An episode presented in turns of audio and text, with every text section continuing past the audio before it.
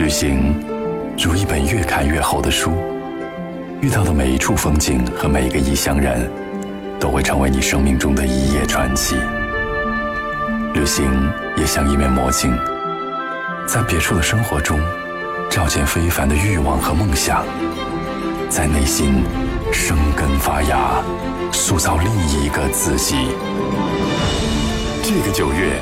中国国际广播电台环球旅游广播和呆着网达人邀您共赴一场声音约会，聆听这些爱旅行、会旅行的达人们的旅行观，将旅行能量传递给那些想要出发和正在路上的有梦想的人。旅行指南哪有现身说法来的直接？量身定制当然比网上攻略更体贴到位。分享您的专属经验，畅聊旅途中的奇闻趣事。现在就和我一起走进七嘴八舌去旅行。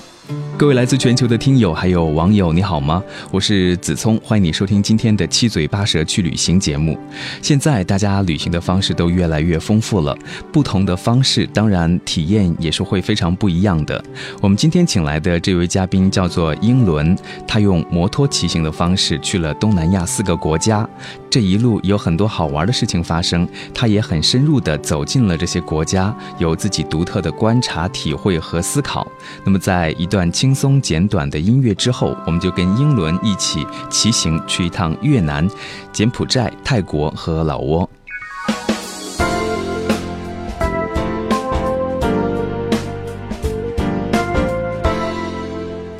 英伦你好，杜总你好，嗯，欢迎做客我们的节目。其实我觉得旅行这件事情，就是你投入的越多，其实得到的也会越多哈。比如说有朋友跟团游的话，他不用考虑在旅途当中要安排什么事情、住什么酒店，那他可能得到的体会就要比自由行要付出很多安排。那些朋友来讲的话，就会稍微少一些。对对对，特别同意你这个说法，因为自由行的话，可能就是要根据自己的这个安排，嗯，来进行这个时间、目的地还有攻略的一个一个安排，比较对自由。英伦的旅行方式就更特别了，因为你是摩托车出行啊，去了四个不同的国家。是是，其实原本的计划是这样的，去四个国家，但是，呃，过程中有一些波折，因为签证的原因和这个天气的原因，可能会受到各种各样的影响。这样最后完成的旅程一共是约一千五百公里。那我在越南境内的骑行的路程大约是一千两百公里，在泰国境内约三百公里。嗯，你为什么会选择这样的方式去这四个国家旅行呢？呃，首先是因为对这个摩托车这个本身这个交通工具非常喜爱，嗯，已经超越了它的这个交通工具本身的这个属性，嗯哼，呃，就像很多人喜欢汽车一样。第二个是别的这个旅行的方式，大都已经尝试过，觉得还是趣味性少一些。嗯哼，然后旅途的这个过程中本身就非常劳累，然后如果不能自己给自己再增添一些额外的趣味的话，可能这个旅行本身会变得，嗯，已经不是他的这个初衷了。哦哈。对，在你用摩托骑行的方式去这四个国家之前，其实你比如说在念大学的时候，也是很喜欢骑摩托车的哈，是到处去玩儿。是这样的，嗯哼因为当时我们学校这个，一个是面积比较大，嗯然后就是学校里面这个道路比较曲折，山多水多，所以很多学生都是在上课啊，还有这个学校里面都是用摩托车这个来代步，嗯所以说就形成了这样一种习惯。，OK，嗯，今年二十六岁，我看你的资料里面说已经去了二十多个国家了。是，嗯呃，因为这个也是利用读书期间的便利，呃，没有钱但是有闲，然后有假期的时候就喜欢跑出去玩儿。，OK，那这四个国家就是你骑行的有越南、柬埔寨、泰国和老挝这几个国家，是你第一次去呢，还是之前就已经去过了？这几个国家是我第一次去，嗯而且在出行之前的时候，并没有找到太多的这个呃摩托车骑行的这个路线的这个攻略，呃，所以我就是想用这样一个比较很突兀的这样一种嗯方式，也是一方面是挑战一下自己吧，算是对一个地方不是特别了解的时候，然后没有在做很多攻略的前提下，然后自己去看一下。其实路上还是有挺多未知的事情的哈。对，因为毕竟之前没有很多的深入的了解，嗯只是大致的规划了一下路线，所以从这个到河内买车，到这个从河内到其他的城市之间的这个路线和时间的安排，还有到每个目的地之后吃住行的一个一个考虑，都是要要临时的做决定。，OK。那你出发之前是说走就走的，还是准备了挺长一段时间的？我几乎是瞬间决定的吧，为什么？因为我觉得旅行这个东西的话，如果说是旅游的话，它可能需要一个提前的安排，嗯。包括这个跟公司请假啊，这个时间的安排，包括这个身体状态的调整，包括这个有的国家它签证要求你的这个银行流水，嗯。但是旅行的话，一个是东南亚这几个国家，它相对签证的要求会低一些，很多国家它只是过境签或者是落地签，然后呃，应该说还是攻略还是比较简单，然后相对的景点比较集中，然后我主要是在路上享受这个骑行的过程，不需要很多其他的准备。，OK。好，这几趟旅行的话，第一站是越南，从越南开始的啊，是怎么过去的呀？我先是从广西南宁坐大巴，然后友谊关出境，到了越南的首都河内。哦，嗯哼现在应该不是首都了，以前这个北方的首都河内，在河内买了这个摩托车，嗯哼，然后好像。过去的时候也遇到了一些挺好玩的事情哈，签证的时候。是是是，对对对，在出行的时候，去国外旅行之前，我们肯定大家都清楚要办签证，然后这个越南是上海的这个领事馆，他的这个签证的这个人员基本上是十分之三是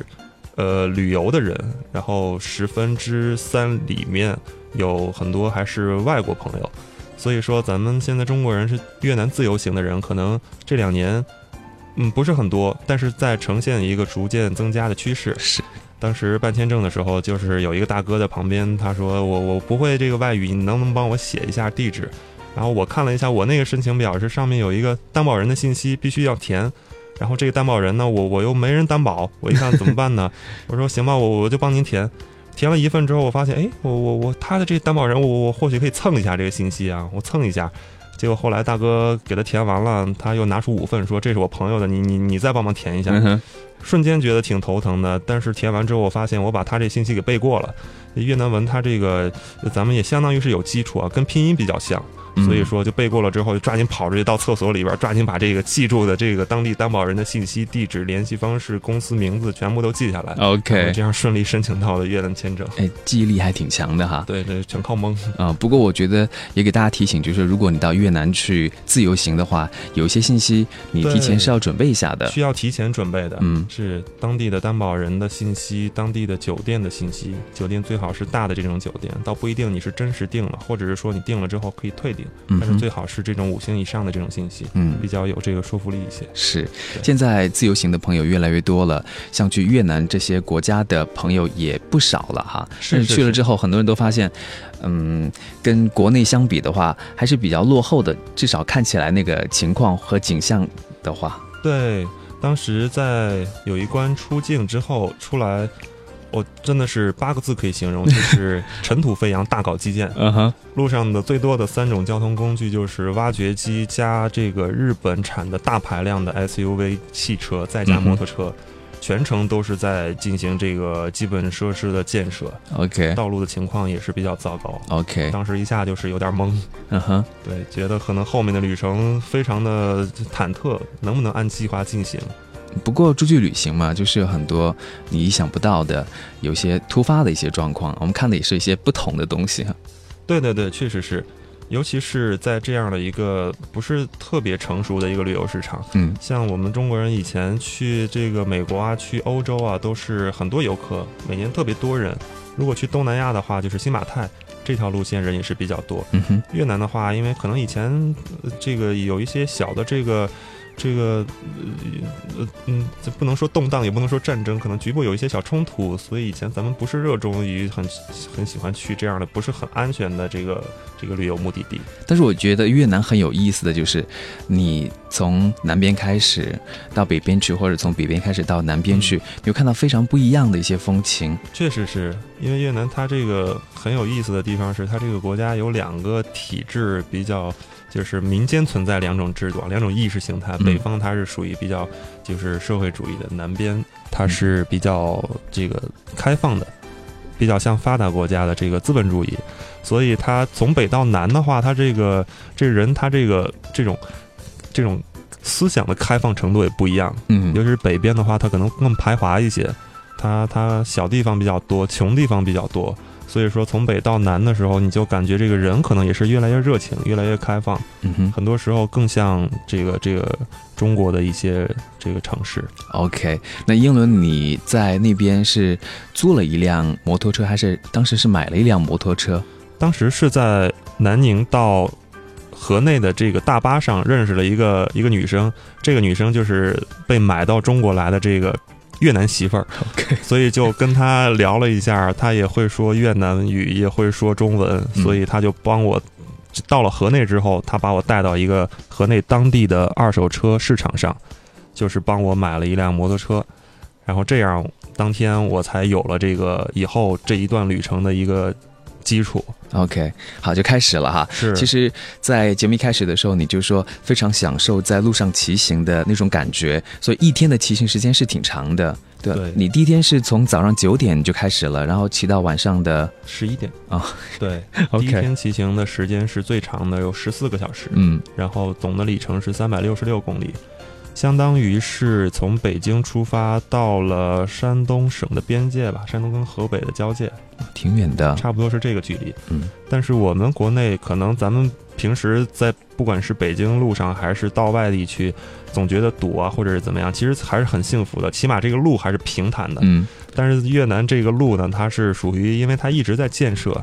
所以有的路是你走了左边，你骑个十分钟就得绕到右边去，左边封了，然后你再绕到左边，再绕到右边，就是相当于是十不能十分钟沿着一条路直走，就是一直要到对方车道去。嗯然后新路跟旧路之间，它衔接的地方是有一个台阶，它不是一个坡，你要把车完全停下，然后抬上去，然后继续走。所以说，基本上赶路是很困难的，嗯。呃，很可能很长时间只能走个几十公里嗯这么一个这么一个速度，嗯而且道路很多时候都是坑坑洼洼的，然后走一路还有这种牛啊、鸡啊，还有什么压路机啊这种东西，就是各种奇形怪状的东西在前面挡，还有这个穿过它们，就感觉一副非常祥和的一个机械森林的场面。OK，呃，这一路在骑行的时候，就只有你自己呢，还是你发现其实还有其他跟你一样骑行的一些游客？呃，在路上我感受比较深的是一群这个老大爷，这群老大爷呢，他们是来自中国徐州，因为他这个衣服上面他们是骑自行车，大约有十七八个人，嗯平均年龄据我目测可能都在六十岁以上，年轻的可能也要五十七八岁，年龄大的七十五六岁吧，嗯。因为头发已经完全是花白的，然后有就看起来就是那个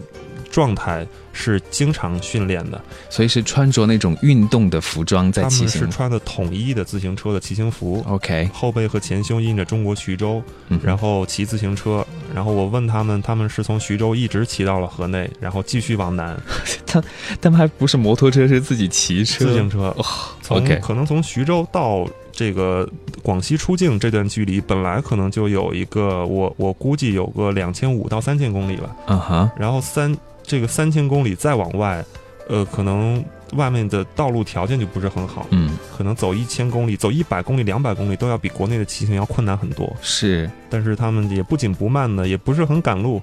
我在一路上碰到他们好多次，他们跟我走的路线差不多。嗯哼，他们是准备也是跟你一样在越南要走一个遍吗？我我猜他们是因为我在越南碰，在河内碰到了他们一次，在南边的胡志明碰到了他们一次，在柬埔寨又碰到了他们一次，所以说他们应该是从越南从北往南，然后在胡志明进柬埔寨，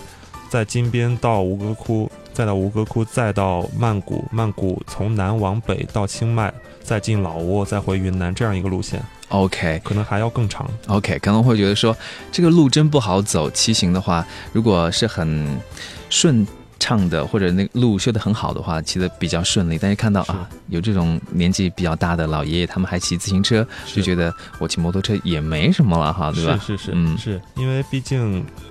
自行车这个是完全环保的，对，这个是完全靠这个人的体力。然后摩托车的话，它毕竟它这个条件不一样，它需要你去一路上要注意自己的这个，因为长途骑行摩托车的话，因为我这个车的这个车况不好，越南这个当地的这个摩托车大部分都是咱们中国二十年前以前见过的这个有跨梁的这么一个本田的这种这个它叫波浪幺幺零，是一百一十毫升的这个排量，排量非常小。所以它这个车时间久了之后，它长途车会累，就是我还没累呢，车已经累了。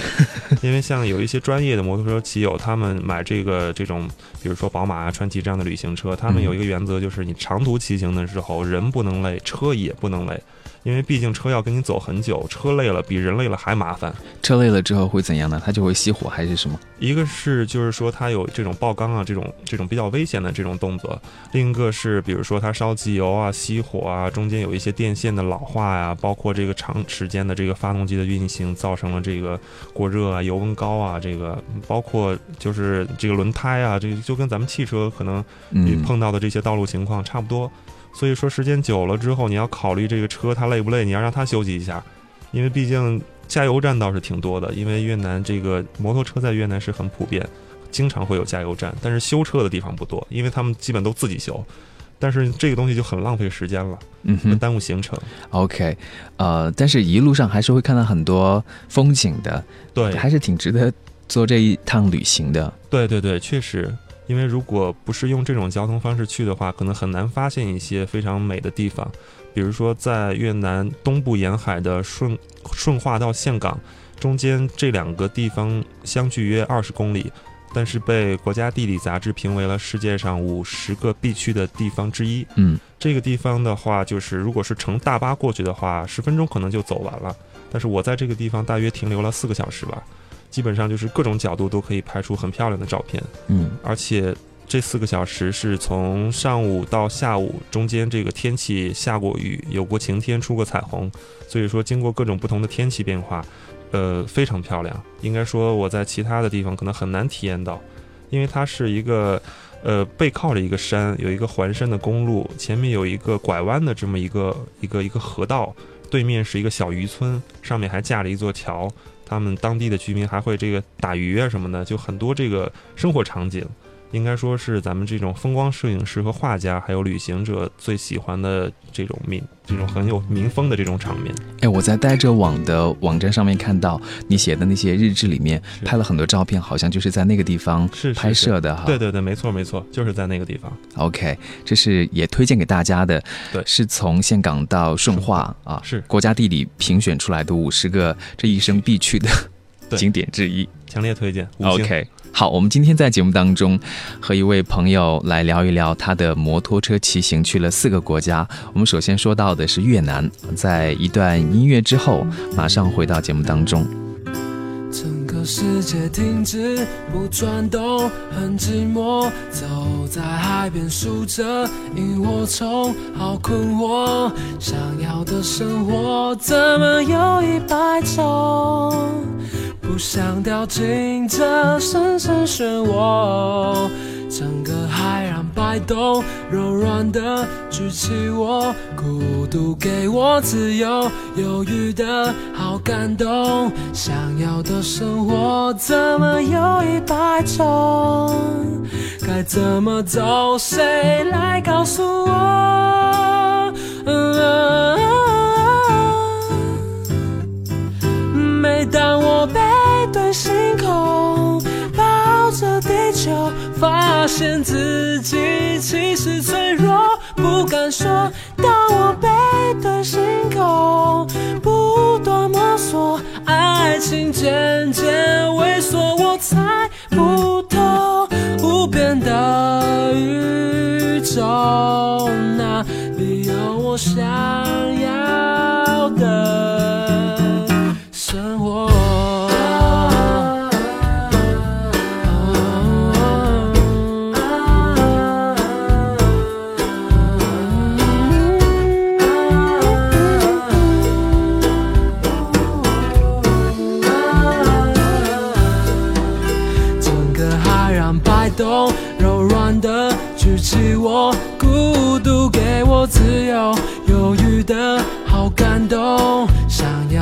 生活怎么有一百种？该怎么走？谁来告诉我？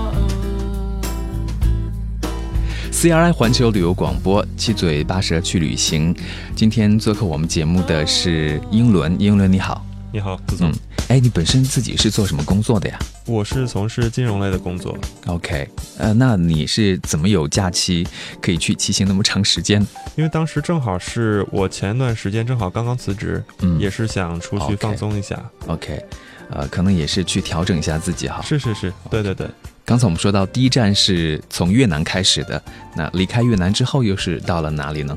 离开越南之后，就在胡志明市进了、呃柬埔寨，嗯进了柬埔寨的金边。呃，由于所有的这个柬埔寨境内的这个景点，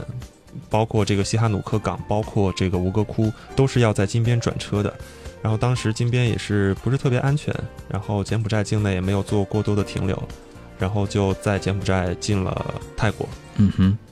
所以柬埔寨其实中间的旅程是比较短暂的哈。比较短暂，而且，呃，我我主要是去了西哈努克港嘛，因为这个嗯港口它周围有一些小岛屿，还是比较有少咱们这个比较少有这个咱们国内的旅行者经常去的。嗯，这几个岛的话，还是比较比较有风情的。很多这个西方的这个旅游的这个年轻人喜欢在这个岛上一待就待很久，嗯所以我就是去了这几个岛上待了几天，然后从西哈努克去了吴哥窟，在吴哥窟再进了泰国。对，一般对于游客来讲的话，到了柬埔寨去，吴哥窟都是必不可少的，一定要去的一个景点。对，嗯是的，是这样的。因为吴哥窟的话，首先它是一个世界上的几大奇迹之一嘛，因为它的建筑第一是非常有风格，第二是保存的是原本的这个历史的旧貌，呃，没有经过过多的修葺。然后咱们中国又在帮他援建一些这个一些著名的一些景点，非常著名的一些景点。所以说它境内的话，第一是呃中国的这个工程队会比较多一些，嗯然后修的路那一段路还还不错。然后第二个的话，它这个通过这个参观这个吴哥，可以学到很多，就是这个，因为它叫高棉王国嘛，以前学到相关的一些很多的这个历史知识，可能以前真的还没有没有接触过。嗯哼，但是吴哥这个地方对于大家来讲的话，呃当它风景是非常美丽的，去旅行的时候也要注意安全方面的问题啊。是的，是的，因为首先的话，柬埔寨这个国家可能它真的是比较穷一些，呃，然后你像咱们咱们，因为这个柬埔寨这名字翻译到咱们国内啊，是咱们当初很早的时候给它翻译的。因为以前高棉王国还是比较鼎盛的，但是后来没落，没落之后，咱们当时是呃跟这个国家建交，咱们翻译这个人家国家名字，就是也没给人翻译特别好听，叫个寨子。对，人家国家的名字你给叫个寨子，就是特别的，就说明这个国家其实也挺贫穷的。但是呢，很多这个学生啊，尤其是这个穷游的学生，喜欢去，花不了多少钱。又能看一些很漂亮的风景，但是去的话呢，就是这些这个在校的学生朋友一定也要注意安全，尤其是在当地，你可能骑摩托车都要方便一些，你不是很要去呃考这个驾照啊，也不用很严格的遵守交通规则，因为可能它道路上这个标线就不是很清楚。但是因为我去的那个期间嘛，也是听说有这个国内的这个这个这个学生朋友他去旅游，然后在在这个青旅里面嘛，然后就还是借的别人的摩托车。然后带着当地的一个一个柬埔寨女孩，晚上逆行，高速逆行撞上了这个大货车，当场就是两个人全部身亡。嗯，这个非常惨烈的一个安全事故。所以说这个。一个是我觉得提醒各位，就是穷游的这些朋友，不管是穷游还是咱们就是就是说比较宽裕的这个去了之后不住青旅，而是住这种酒店的这些朋友，一定要出行之前买旅游保险。嗯，不管你是用什么方式出行，一定要购买旅游保险。首先有这个意识，保险的种类也很多，然后我们可以自己去根据情况挑选。第二个是到了当地之后，一定要遵守当地的，不管是交通规则还是安全规则。还是各种别人的这个当地人的提醒，或者是当地华人的朋友的提醒，最好是不管是去哪儿，都是有人带你去啊，或者是你结伴去。你你想自己去，你结伴去，你不要自己去。你自己一个人去的时候，很多地方他手机真的是没信号，你有信号你也打不出去。很多人都不知道幺幺二这个国际通行的这个这个求救电话，也很多人不知道这个有一个幺二。三零八的一个对当地使馆的一个求救号码，所以很多人这种自救的这个知识也缺乏，去遇到一些安全事故，就是很多时候是猝不及防，没有防备。是出去旅行，当然是让人觉得很开心，或者是很冒险的一件事情啊，但是。安全还是第一的。那对于像你这种骑行来讲的话，是不是景点的参观并不是你关注的一个重点？其实体验对你来说会更加重要一些。是的，其实本来初衷的话就是想骑摩托车走完这条路线，嗯，但是由于签证的原因和天气的原因，在越南没有停留很久，因为当时越南签证只拿了半个月吧。后来就是想尽量缩短柬埔寨的这个游玩的时间，然后进泰国，然后再继续骑行。泰国应该就挺好的了。泰国不过泰国的交通很拥堵，是泰国交通非常拥堵，然后车速非常快，呃，它的道路的状况非常好，嗯，因为这个路面可能修的比较早，而且质量非常好，交通规矩，这个大家遵守交通规则的这种习惯也非常好，嗯，泰国那边好租车吗？呃，在曼谷不好租，但是清迈的话是比较好租的。首先，清迈它是一个小城嘛，有这个护城河啊，有这个这个这个呃围墙，然后它是一个很标准的这么一个一个方方正正的城。嗯，在这个城里面呢，大街小巷都可以有一些大大小小的这个租车行。嗯，当时就找了一家最大的，然后我一直比较喜欢旅行车这个。在这个摩托车这个分类里面，这个 tour bike 这种旅行车嘛，就适合长途骑行嘛。然后当时租的是一辆川崎的 Versys 六五零，它是一个六五零排量，是一个大排量的一个旅行摩托车，然后非常适合当地的这个道路情况。嗯，然后当时就是租了这个车，从清迈市内，呃。呃，大约玩了一天吧，然后把大大小小的景点都转遍了。对，我觉得可能清迈这个地方，不管是骑自行车也好，还是像英伦一样开摩托车也好，都是挺好逛的一个地方哈。是是是是，它地方本来就不大，嗯，而且我当时我记得我应该是连续骑，就是大约二十四小时没停，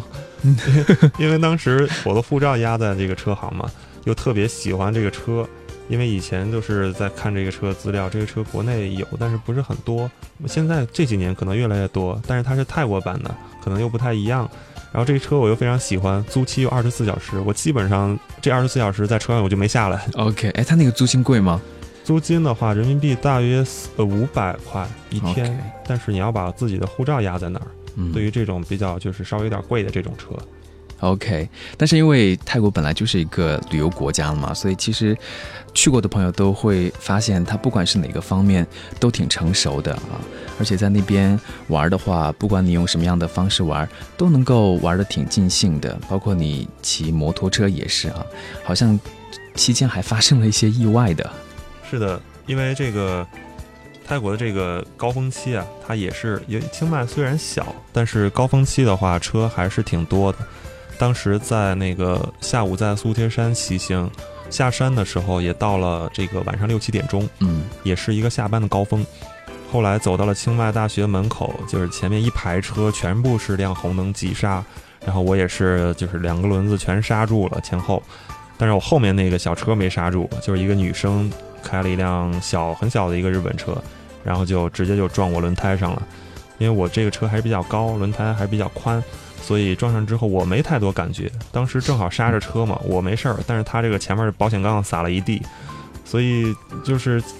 呃，当时也是我也不知道怎么处理，但是肯定是我明白，肯定是他全责追尾嘛。对，结果你还挺不好意思的。对，因为因为那个女生一直就跟我就是啊不好意思，抱歉，怎么怎么样。但我觉得人家这个，因为跟我们国内处理这种交通事故的这个这个。这无论是从规则还是这个态度上，大家可能都都不太一样，所以当时还挺不适应。我一看人家这个又是双手合十跟我作揖敬礼的，当时我一下就我就觉得啊，没事，咱们就就到路边嘛，就是拍个照嘛，也不耽误人家时间。他说他还有事儿，然后留了号码，拍一个车牌。就约一下，第二天到车行去，他叫保险公司，然后我我带车一起过去，是就很快就解决了。就微笑之国真不是盖的哈，大家态度都挺好的，而且都有信仰。对对对，是的，是的，这些小事上感感触就特别深刻。人家这个细节就是给留主动给你留号码，然后告诉你车牌号。然后给你看他的行车证、驾驶证什么的。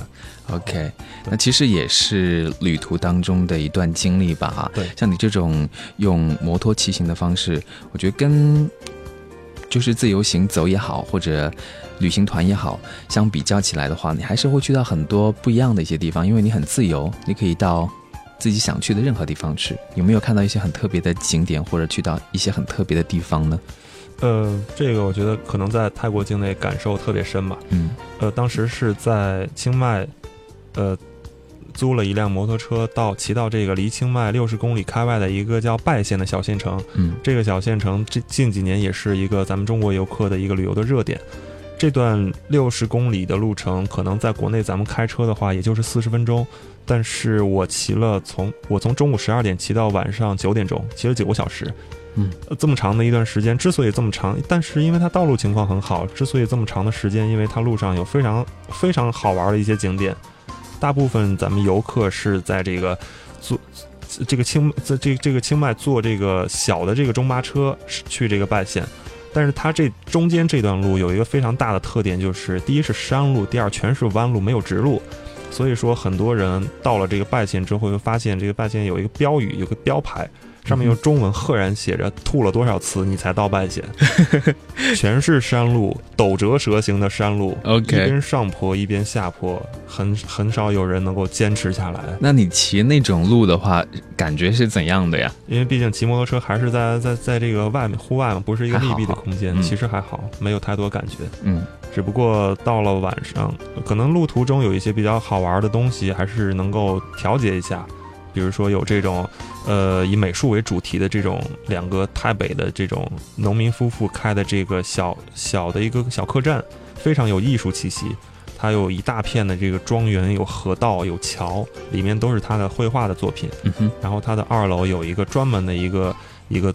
创作的空间，他画完了之后就放在他这个大的这个草草的这个农田里面，然后一个一个像一个艺术园区一样的一个一个地方。OK。然后还有走到下午大约五点钟吧，然后我来到了一个我我远处看我我觉得是一个军事基地，可能因为当时是里边有这个部队的车出来嘛，但是它这个军事基地可能因为里面有山，它建在这个山里面。我走近了一看，我本来想进去看一下，后来人家跟我说这里边是个公园，然后我说哎，公园跟基地在一起，那我那我更得进去一下。结果后来人家是五点关门，我四点五十五分，我我说要进去，别人说你进去可以，但是你你必须早回来，因为天黑了之后你就找不到回来那个路。我我我一听我说没问题啊，我说我这也有手机，也有手电筒的，也有家用电器，反正我不担心。然后完了之后，人家就说行吧，你自己进，我不带你进去。他说如果你们人多又是白天，我可以带你转一圈。他说行，你我说你别管，我我自己进。然后进去之后我非常兴奋，然后这个有有瀑布，有水，有山，有树。就是我我用一个那个小摄像机嘛，那个 GoPro 放在放在这儿，放在这个胸前。我回头自己看回放的时候，我就觉得是一个第一人称射击游戏，这个这个回放，嗯，这个非常刺激。就后来我感觉有点不对劲，随着这个这个太阳下山，这个山谷里面一点光线都没有，周围全是这个茂密的这个原始森林。然后我就看了一个路牌啊，上面指着是一个蝙蝠洞嘛。我当时我我我一下没反应过来，我以为是什么盘丝洞啊这种东西，就是《大话西游》里面这个小洞口，可能还比较可爱，过去看一下。结果过去了之后，我才发现，哇，真的是转过一大片这个石头，一不小心就是一眼睛瞥到之后，一下就把我吓了一跳，这后背都发凉。怎么回事？非常大的一个洞，一个洞口，大约是可能三层楼高的这么一个大的洞口，里面漆黑黑，什么都看不见。呃，当时就是一个整个人往后一转，面前就是一个洞，那种感觉就是特别的恐怖，就是张着一张一张大嘴，想想想把这个人吞进去这种感觉。而且那个时候已经慢慢的天黑了哈。对，天基本已经黑了。嗯，然后就听到这个洞里边有声音，但是也不是那种蝙蝠叫的声音，有点像这种大型的这种动物叫的声音。嗯，心里面就特别发毛，然后看了一眼，拍了张照片，然后就赶紧往回跑。就就是我这时候我才记起，当时我进来的时候，人家跟我说，你必须就是尽量天黑前回来，否则你才找不着路。后来就浑身上下摸手电筒，没摸着，赶紧跑吧，就也不管了。然后就就是这个这个以飞速的跑出这个这个山区嘛。后来才发现，就从我进去到到我出来，整个这山谷里面只有我一个人。OK，当时就发现，如果迷不了，如果出不来迷了路的话，可能就就是在里边只能搭个小帐篷，就自己先。先先老老实实的堵上耳朵睡一觉，哎，感觉还是有点危险的哈。是是，晚上的时候至少有点害怕的感觉。那比如说你说这段路就是清迈拜县，因为很多游客都是坐在小巴上面，可能就途径这个地方就过去了。对，是。所以你比如说举的例子来讲，去到的那个美术小镇，还有这个蝙蝠洞啊、军事基地这种地方的话，游客是不是就不是很多了？呃，因为它这个像蝙蝠洞的话，它本身它就是跟一个军事基地在一起的，可能一般人看到那儿他也不会进。嗯，然后我这个是属于实在是闲的，我觉得这个路上你不出去玩，我这一趟这是也挺没意思。我就是见着人家有指示牌的，我就往里走；只要是有路标、有指示牌指外面的，我就我就去看。然后还真发现了这么一个地方，但我觉得一般游客直接去拜县的话，可能真的很快，一个小时就到了，他也不会去这样的地方。嗯，因为去这个这两个地方确实，也尤其是美术小镇这个，它本身是个客栈，它本身是两个农户经营的客栈。如果不是在那儿住的话，可能很少有人在那儿停留。嗯哼，那这一路你有没有觉得，就是这种方式或者看到的景色也都挺有泰国风情的？确实是，我觉得可能泰国它也是因为。由北到南比较狭长，所以北边的风格跟南边还不太一样。像太北的这种音乐的风格，这种民风民俗，真是要脱俗一些，特别小清新那种感觉。清迈哈，特别是清迈，嗯，呃，但是这一路都是自己一个人在骑行嘛，也没有朋友陪着你，会不会觉得有点孤独呢？孤独这个感觉是一路上都会有的，嗯，因为毕竟很多决定要自己做。而且骑行的过程中有各种各样的想法，因为对环境啊、对这个地方都不熟嘛，所以说很多小想法要自己消化，然后孤独的这个感觉还是要自己去去去调节，因为毕竟还是自己一个人也思考问题的时候也是比较比较通畅，对我还挺享受这个感觉。哎，像你自己一个人在骑行的时候，你想的比较多的问题是什么？呃，可能想太多的问题就是。加油站最近的加油站在哪儿？就特别担心这个问题，因为尤其在走山路的时候是不可能有这种加油站的。然后当时他这个车的这个油表嘛也坏了，因为以前的时候在学校里面骑这个摩托车，我们也是油表也是坏的，就只能是骑一段停下来晃一晃，晃一晃听声音嘛。听声音看里面这还有油吗？就是那五百多租的那个车，它的油表是坏的呀。呃，没有，这个是我后来到拜县的时候又租了一辆车。哦，OK，又租了一辆小车，它油表坏了，然后又没有脚蹬，然后停车的时候就直接扔路边了，嗯就躺在路边就完了。嗯然后一直就担心，哟，这油什么时候用完？也不知道它它这个跑山路会不会特别耗油。嗯当时就特别担心，因为因为有的时候这个，尤其是到了后面八点多的时候，山它这个车灯嘛又不亮，我只能是就是。它它那个车灯不仅是不亮啊，它还是直接是灯光是冲前照的，它不照地面。嗯我只能去找一些石头，专门去压那些石头，然后它车一颠，我就能看见地面了，然后继续走。然后有的时候走着走着会，就前面一些蠕动的东西啊，你不知道是什么，灯也看不见。转过去一个山沟里面，发现前面一群水牛在这个马路上，嗯然后差点撞上，也也挺恐怖的。就一群水牛，它也不说话，它不打招呼，它它它跑跑公路上来了，你就走近了才看，你爬了一片东西，也挺吓人的。反正脚都那么长，那你一般都是从早上开始，有的时候，比如说第一天就是晚上十一点多才结束你的骑行，那是开到哪里就住到哪里吗？你住宿是怎么解决的呢？呃，比如说我在越南第一天是三百六十六公里，第二天是三百二十公里。我出发之前的时候会大约计划一个第一天我到哪个地方，嗯，如果到不了那个地方，我选前面那个稍微小一点的那个城市，我可能会到那儿。如果那个地方我到不了，就是说第二天的时候，我再从那儿出发，我就会减去第二天的那个行程。然后基本上我对这几个地点会熟悉，然后如果住的话，那只能是到了当地现找，因为这几个地方在网上它可能，呃，这中文统一的中文名字都没有，是，对，一个人一个翻译方法，就属于很小很小的地方。嗯哼。好，我们跟英伦去到的第三个国家是泰国。哎，我刚突然想起来，像摩托日记那个就是哈，他也是骑着自行车去了很多的地方。你在旅行的时候有没有写一些什么日志啊、日记啊，记下自己的行程、想法之类的？对对对，都会有。而但是这个过程中的时候，我可能没有记那么详细，嗯我可能主要就是记今天我去的这个地方，还有行程，还有这个车况，一个做一个简单的记录，然后这样回来我再把它整理成文章。OK，嗯，好，是什么时候离开泰国的呢？在那边待了多久？我在泰国境内大约待了十天，嗯十天，然后在泰国的清莱，泰北的清莱市坐呃巴士到了老挝的琅勃拉邦。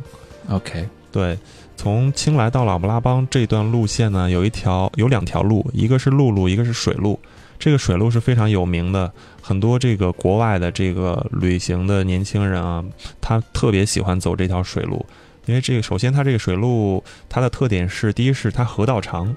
因为这个水路中间的时间要历时四十八个小时，要完整的两天两夜，它河道特别长，但是水流呢比较缓，这样的时候就可以看沿途的风景。沿途的风景是非常漂亮的。这条河道就是因为这个沿途的风景非常有名。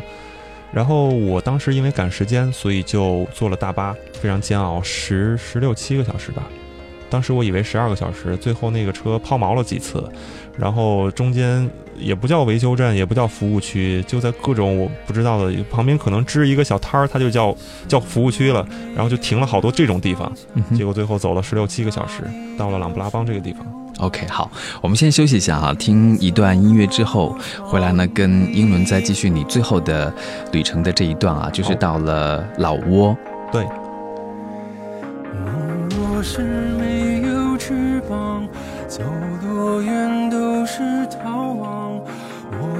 想像个孩子一样，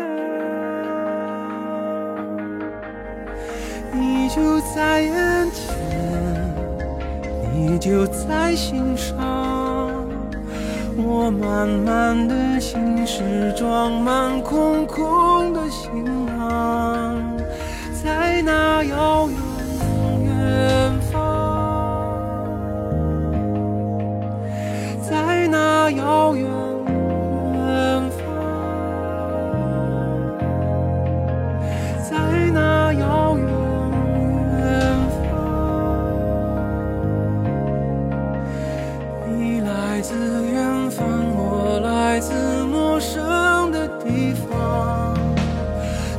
身体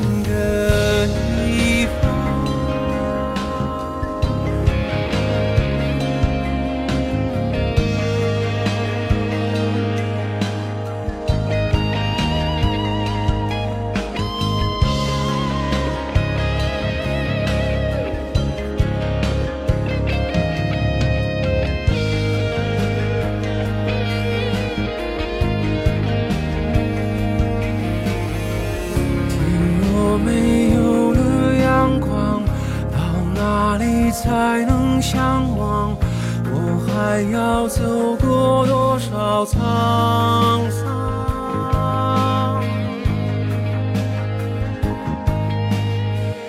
夜若是没有星光，到哪里才能仰望黎明之前那一道光芒？你就在眼前，你就在心上。我满满的心事装满空空的行囊，在那遥远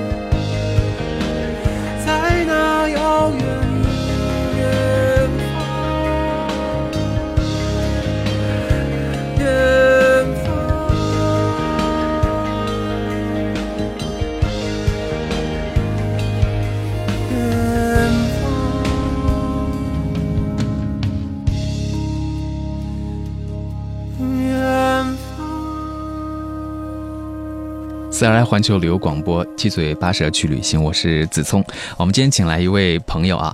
他是做金融行业的，应该来说，可能做金融行业工作是很繁忙的，或者人的思维方式也是比较固定的哈。就会比较关注到金钱呢，对自由的向往。我觉得不知道啊，会不会不会像你那么的强烈啊？但是这位朋友的话，他用骑行的方式，就非常自由的在路上驰骋了很长的一段时间，去了四个国家啊。我们请英伦到我们节目当中来分享自己的骑行故事。大家好，嗯，最后一站是到了老挝去了，啊是，对吧？最开始我们说越南跟柬埔寨还有泰国相比较起来的话，游客就是比较少的中国的游客啊。其实老挝的话，跟这几个国家比起来，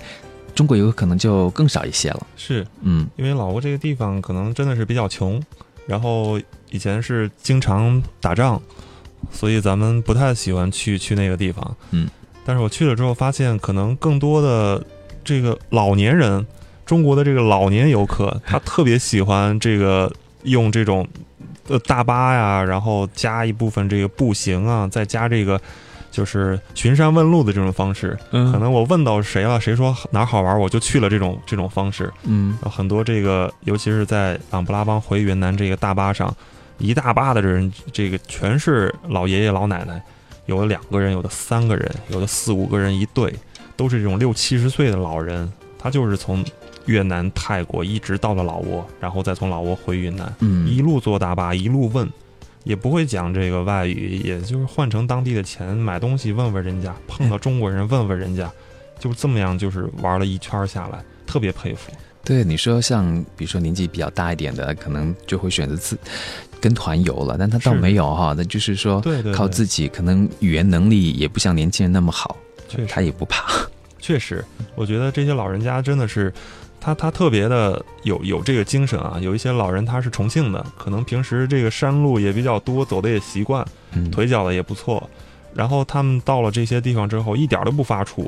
有的时候年轻人啊，到了一个地方碰到些问题啊，有些时候一着急啊什么的，也不知道该怎么处理。嗯，但是这些老爷爷老奶奶真的是特别从容，见到一个人觉得，呃，就就人家就说啊，你你你你了解到的那个路啊，现在已经没有那条线了。嗯然后人家就问哦，那你是从哪边过来的？你那个地方我们没去，我们再回你那个地方去玩儿，玩完了之后大不了我们再折回来，嗯，就是这样一路问，一路打听，就这样把这个这个路线给玩下来了。对，我觉得可能对于上了年纪的这些老爷爷老奶奶来讲的话，他们也看开了，觉得没什么大不了的。对，那对于年轻人来讲，哎一段旅行要出去还计划老半天，可能对他们来说嗯就玩儿吧，就是比较纯粹的这种感觉了哈。确实是嗯，反而是我们年轻人出去的时候，一定要这个做攻略呀、患得对对患失的对对对，一定要把这个时间安排的特别周密，一定要讲究这个住宿的条件。反而老爷爷老奶奶他们已经其实年轻的时候可能也玩了很多地方，只不过就是想换种方式体验一下，因为毕竟这个我跟他们一起坐的这个长途车也是非常累，呃，一路上时间也很长，但是其实他们还都是挺适应的。嗯我感觉真的是，呃，更多的时候他们在路上可能有一些，呃，比如说这种方式啊，比如说这种寻这种呃，跟跟陌生人打听这个好玩的地方这种方式，比做攻略的时候有的时候更更实际一些，更有意思。就问当地人，他们给你一些建议。对，人家就有一些可能当地人家，比如说卖这种当地的这种小食品，咱们也不知道叫什么名字，竹筒里面包着糯米，包着一些像棉花一样的这种植物，然后人人家买买完了之后就跟人家打听，就是什么好玩啊什么，人家也听不懂，但是大约的就写一个名字，写一个名字下来呢，他们就拿着这个名字，然后问下一个人，嗯。到了下一个地方，他再问下一个人，嗯。总有人会看懂这个名字，嗯，然后告诉他怎么去，有什么东西好玩儿，就这就这样，跟我们方式完全不一样。哎，但是其实人家这个乐趣可能更多一些。嗯，我觉得英伦跟这些呃上了年纪的旅行者接触，也学到一些东西哈。对对对，嗯学到太多东西了。OK，对好，后来最后一站嘛，我们说到你到了老挝，你感觉这个地方怎么样呢？真的是挺穷的，嗯特别穷，就是。但是旅行者，呃反倒有的时候比较喜欢这样的地方哦。对对对，因为首先的话，老挝这个地方它经济条件不好，但是它地貌条件特别好。嗯，像万荣、万象这两个城市的话，应该是西方旅游者早就发现了这个户外运动者的天堂。嗯它的这个天然的地貌条件不需要太多的修饰和这个开发，有很多户外运动的爱好者，比如说摩托车、自行车、皮划艇、攀岩，还有滑索、滑伞。然后这样的一个运动啊，它对这个地貌条件可能要求的更高，比如说攀岩，这个石头的这个这个土这个这个石头的这个本身的这个质质量啊，包括这个品种，比如说自行车，你你骑这个越野自行车，它就是要这个土路、小石头、碎石特别多的这种弯路、树林，包括你这个滑伞，它这个气流的这个条件，还有这个这个水河道的这些皮划艇的这种条件，都是很天然。很很多这个老外他喜欢这个这个户外这种运动，他们每年都来，可能一待待个两个月，待个三个月，每年都来，挺好玩的一个地方。特别有意思。嗯去了这这这呃这两个地方我这次没有去，但是有一些也是国内自由行的朋友从那边过来，就觉得可能去了之后看看风景也也不太适应人家当，因为人家都是去玩户外的，咱们去看风景，就是可能也也体会不到那种乐趣。可能逗留的时间不是特别长，然后就继续来琅勃拉邦，继续往北走。OK，我看到你在游记里面说，你在路上的时候，有时候时间会过得挺快的，有时候时间会过得挺慢的，对不对？我觉得你在路上的这些体会应该挺多的，包括你在回来之后。嗯，因为路上很长的一段时间嘛，是吧？然后再回想啊，我从越南开始，然后去到了柬埔寨，然后后来的老挝、泰国等等啊，这一路在回想的时候，有没有一些什么感触啊？我觉得，首先，这个喜欢旅游的人跟喜欢旅行的人应该是两种心态。旅游的话，可能主要就是因为平时工作也比较劳累，想借一个假期出去放松一下，跟家人团聚一下，有这么一个时间，然后去放到一个不同的环境里面去去看看风景，然后休息一下。但是我觉得旅行的话，第一是不需要很特别周密的部署，因为毕竟经常旅行的人，我我我知道有几个朋友，他们会碰到各种各样的以前嗯别人没有碰到的这个问题，他嗯可能并没有那么多的这个这个详尽的计划可以去考虑所有的这些突发的事件。然后第二个的是，第二个话，我觉得旅行的话，可能是更是一种心态的一种一种调整，因为嗯毕竟很多时候我们在一个都是在比如说像北京这样的大城市，每天都是固定的时间朝九晚五，可能不不不在其他的环境里面有一些事情我们也想不通、想不明白。嗯，我当时就有特别有这种感觉。我以前在工作在上海的时候，有些事儿我没有意识到，我也觉得这个环境可能就是每天变化的比较少。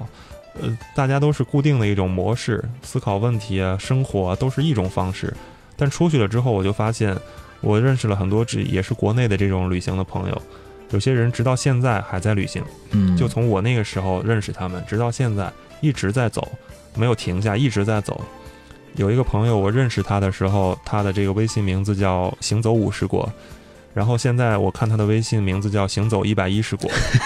所以就是他，他是一种状态，一种生活状态。嗯就像这个咱们国内以前在这个网站上看到有一对夫妇他们在在旅行一样，他这个旅行是他的一种生活方式。嗯，这个是一个咱们，我觉得还是慢慢的观念上从接受到改变的一个过程。就是其实不仅是自己出去找一个风景区，然后玩一玩这种概念，嗯可能慢慢的是转变成我我是需要把自己放到另外一个环境里面，然后去思考的一个一个过程。还真的是，就是我们在职场当中工作久了之后啊，就会发现自己有点迷失。可能这样的迷失就是你也不知道自己到底要的是什么，或者你觉得自己已经固定的生活在一个圈子里面了哈，是比较难以跳出来。但是，哪怕你走的可能不是很远，去到了一个不一样的地方，或者出去旅行，在路上可以抛开固有既定的那个轨道或者圈子来思考一下的话，你就会有一些嗯不同的看法，对生活的看法、生命的看法，你会觉得，哎，其实不同的活法也会挺精彩的哈。对对对有可能你回来还是会做同样的事情，但是那个想法也是会不一样了，至少思路会比较打开一点了。是是是，嗯没错，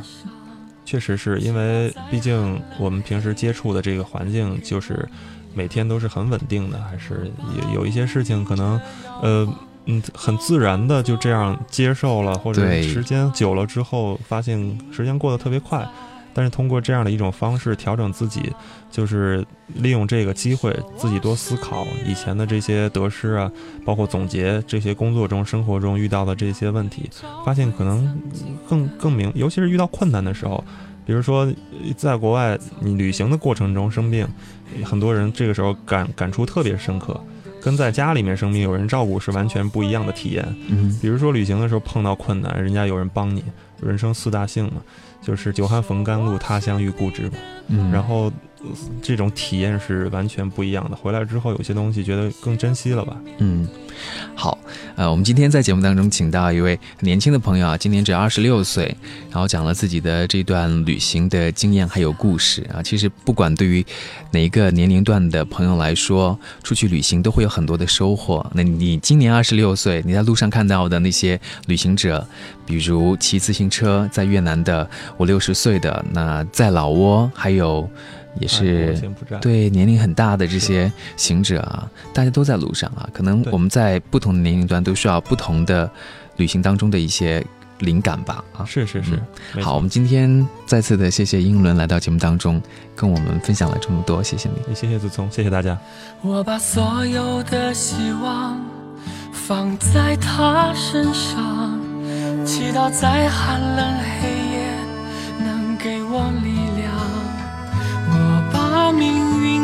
摇晃都当作奖赏，依然在路上。你说我是你的摆渡人，让你找回曾经的温存，从被忽略、被遗忘、捉弄的世界找回一切你说我是你的摆渡人让你学会面对爱和恨。在下一个路口下个渡口你